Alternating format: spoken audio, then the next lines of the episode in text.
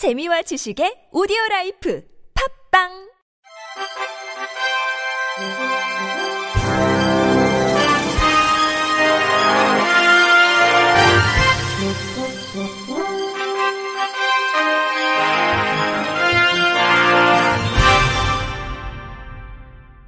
청취자 여러분 안녕하십니까? 9월 3일 금요일 KBRC에서 전해드리는 생활 뉴스입니다. 한번 막히기 시작하면 답이 없었던 악명 높은 서울 서부간선도로의 정체 현상이 이제는 풀릴 전망입니다. 지난 1일 서울시는 영등포구 양평동 성산대교 남단과 금천구 독산동 서해안고속도로 금천 IC를 지하로 연결하는 서부 간선 지하도로를 개통했다고 밝혔습니다. 시는 최고 제한 속도 80km/h인 지하도로 개통으로 하루 약 5만 대의 교통량을 분산해 출퇴근 시간대 통행 시간이 종전 30분대에서 10분대로 단축될 것으로 기대했습니다. 왕복 4차선으로 건설된 지하도로는 지난 2016년 3월 착공한 이후 5년 6개월 만에 완공됐습니다. 다만 지하도로는 민자 사업으로 건설돼 요금 2,500원을 징수합니다. 운영사인 주식회사 서서울 도시고속도로는 개통 후 2주간 무료로 시범 운영한 뒤 9월 15일부터 유료로 전환할 예정입니다. 하이패스 장착 차량은 자동으로 통행료가 결제되며 하이패스 미장착 차량, 현금 지불 차량도 다차로 하이패스를 통해 요금이 부과돼 정차 없이 통과할 수 있습니다. 지하도로 개통으로 기존 서부 간선도로는 일반 도로로 바뀌면서 보도와 자전거 도로, 횡단보도와 교차로가 오는 2024년까지 설치될 전망입니다. 아울러 시는 한강 31번째 달인 월드컵 대교도 개통해 서부 간선도로와 내부 순환로를 직통으로 잇는다고 밝혔습니다. 왕복 6차로로 건설된 월드컵 대교는 2010년 착공해 11년 만에 완공됐습니다. 월드컵 대교는 내부 순환로 증산로와 서부 간선 지하도로 올림픽대로에서 진출입할 수 있습니다. 오세훈 서울시장은 서부 간선 지하도로와 월드컵 대교 본선의 개통으로 서울 서남부 지역의 상습적인 차량 정체가 크게 해소될 것으로 기대한다며 영등포구, 구로구, 금천구 등 서울 서남권 지역 발전에 견인할 것이라고 말했습니다. 최근 감염병 확산으로 외식이 어려워짐에 따라 가정에서 간편하게 식사를 해결할 수 있도록 조리 과정을 최소화한 육개장, 설렁탕 등 간편식의 수요가 증가하고 있습니다. 실제 FIS 식품산업통계정보 통계에 따르면 국탕 찌개류의 2019년도 매출액은 1,420억 원으로 2016년 대비 약 86% 증가했습니다. 한국소비자원은 소비자에게 합리적인 상품 선택 정보를 제공하기 위해 소비자 선호도가 높은 육개장, 설렁탕 간편식 15개 제품의 안전성과 품질 및 특성, 표시 적합성 등을 시험 평가했습니다. 시험 결과 육개장, 설렁탕 간편식에서 이물이 검출되지 않았고 포장 용기에서도 유해 물질이 검출되지 않아 안정성에 문제가 없었습니다. 다만 나트륨 함량이 1일 기준치의 최대 97%로 열량과 탄수화물 등 다른 영양 성분보다 상대적으로 높다는 결과가 나왔습니다. 조사 대상 육개장 설렁탕 간편식의 나트륨 함량은 하루 섭취 참고량 대비 48에서 97%로 열량 탄수화물, 단백질, 지방의 함량인 0에서 36% 수준보다 상대적으로 높았습니다. 육개장은 오뚜기의 대구식 쇠고기 육개장의 나트륨 함량이 1940mg으로 가장 높아 1일 나트륨 기준치의 97%를 차지했지만 닥터키친의 파육개장은 가장 적은 1308mg으로 1일 나트륨 기준치의 65% 수준이었습니다. 설렁탕의 제품별 나트륨 함량은 1일 나트륨 기준치의 48에서 61%로 육개장보다 상대적으로 적은 수준이었습니다. 따라서 건강한 식사를 위해선 영양을 보충할 수 있는 식품과 칼륨 함량이 높아 나트륨 배출에 도움이 되는 식품을 함께 섭취하는 게 좋습니다. 육개장, 설렁탕, 간편식 단일 제품만으론 열량, 지방 등 영양 성분이 부족해 두부나 달걀 프라이 등의 식품을 함께 섭취해 영양을 보충하는 게 필요합니다. 나트륨 섭취를 줄이기 위해 제품을 한 번에 먹기보다는 2, 3회 나눠 섭취하고 칼륨 함량이 높아 나트륨 배출에 도움을 주는 바나나, 시금치 등의 과채류를 함께 먹는 것도 방법입니다. 안전성 측면에선 육개장 설렁탕 간편식은 제품을 끓는 물에 넣고 4에서 6분 조리해 섭취하지만 60분을 조리해도 모든 제품이 포장에서 용출되는 유해물질은 확인되지 않아 안전성에 문제가 없었습니다. 이물과 보존료 및 미생물도 검출되지 않았습니다. 다만 8개 제품은 열량과 탄수화물 등 영양성분 함량이 식품 등의 표시 기준에 따른 표시량의 허용 오차 범위를 벗어나 품질 관리 강화 및 개선이 필요한 상황입니다. 한국소비자원은 권고에 대해 7개 업체는 자율적 영양 표시 변경, 제품 판매 중단 및 표시 개선 계획을 회신했으며 한 개 업체는 회신이 없었습니다.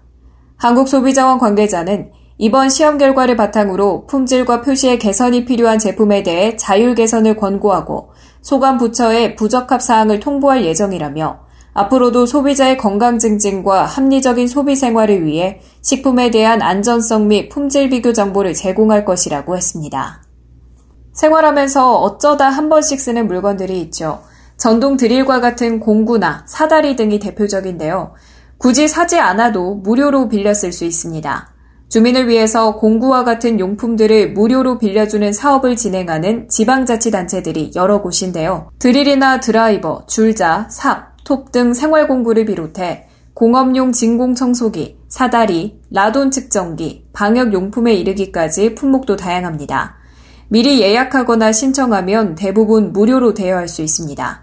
서울시의 경우 자치구별로 운영되는 집수리닷컴 공구대여소에서 생활공구를 빌려주는데 대여가 가능한지 전화로 확인한 뒤 신분증을 가지고 방문하면 됩니다. 서울뿐만 아니라 다른 지역에서도 운영되는 제도인데요. 대여 서비스 운영 여부는 거주지 주민센터로 문의해 보시고요. 공유 서비스 포털 공유누리 홈페이지에서도 지역별로 대여 가능한 물건을 확인할 수 있다고 합니다. 물가 오름세가 좀처럼 꺾이지 않고 있습니다. 지난달까지 5개월 연속 2%대 상승률을 기록했는데 9월에도 추석과 가을 장마 등으로 불확실성이 높을 것으로 정부는 예측하고 있습니다. YTN 오인석 기자입니다. 2%대 소비자 물가는 지난달에도 이어졌습니다. 8월 소비자 물가 상승률은 2.6%를 기록해 두 달 연속 연중 최고치를 찍었습니다. 4월부터 2%에 진입한 뒤 5개월 연속 2%대 상승률이 계속된 것은 지난 2017년 1월에서 5월 이후 4년 만입니다. 통계청은 경기 회복으로 수요 상승 압력이 확대된 가운데 농축수산물과 국제 유가 등 공급 측면의 요인이 예상보다 컸다고 설명했습니다. 어은선 통계청 경제동향 통계심의관 8월 소비자 물가는 공업제품, 서비스, 농축수산물, 그리고 전기가스 수도 가격이 모두 오르면서 어, 전년 동월과 비교해서 2.6% 상승하였습니다.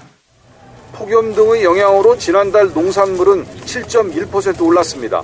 특히 달걀이 54.6% 상승한 것을 비롯해 시금치와 고춧가루, 돼지고기 가격이 많이 뛰었습니다. 달걀은 올 1월부터 8개월 연속으로 두 자릿수 상승률을 보였습니다. 공업 제품은 휘발유가 20.8%, 경유는 23.5%가 올랐습니다. 또 상수도료는 1.4%, 도시가스는 0.1%가 각각 뛰었습니다. 서비스 요금도 올라 공동주택관리비가 5.3%, 전세는 2.2%, 월세는 0.9%가 각각 상승했습니다. 월세는 2014년 7월 이후 7년 1개월 만에 가장 큰 폭으로 올랐습니다. 추석 명절이 끼어있는 9월에도 물가 상승세는 꺾이지 않을 것으로 보입니다.